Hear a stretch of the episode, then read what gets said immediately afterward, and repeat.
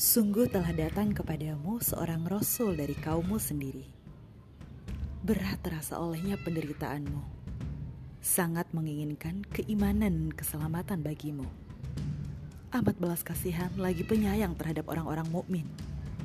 Jika mereka berpaling dari keimanan, maka katakanlah, cukuplah Allah bagiku. Tiada ada Tuhan selain dia. Hanya kepadanya aku bertawakal dan dia adalah Tuhan yang memiliki arsy yang agung. Quran Surat At-Taubah ayat 128 129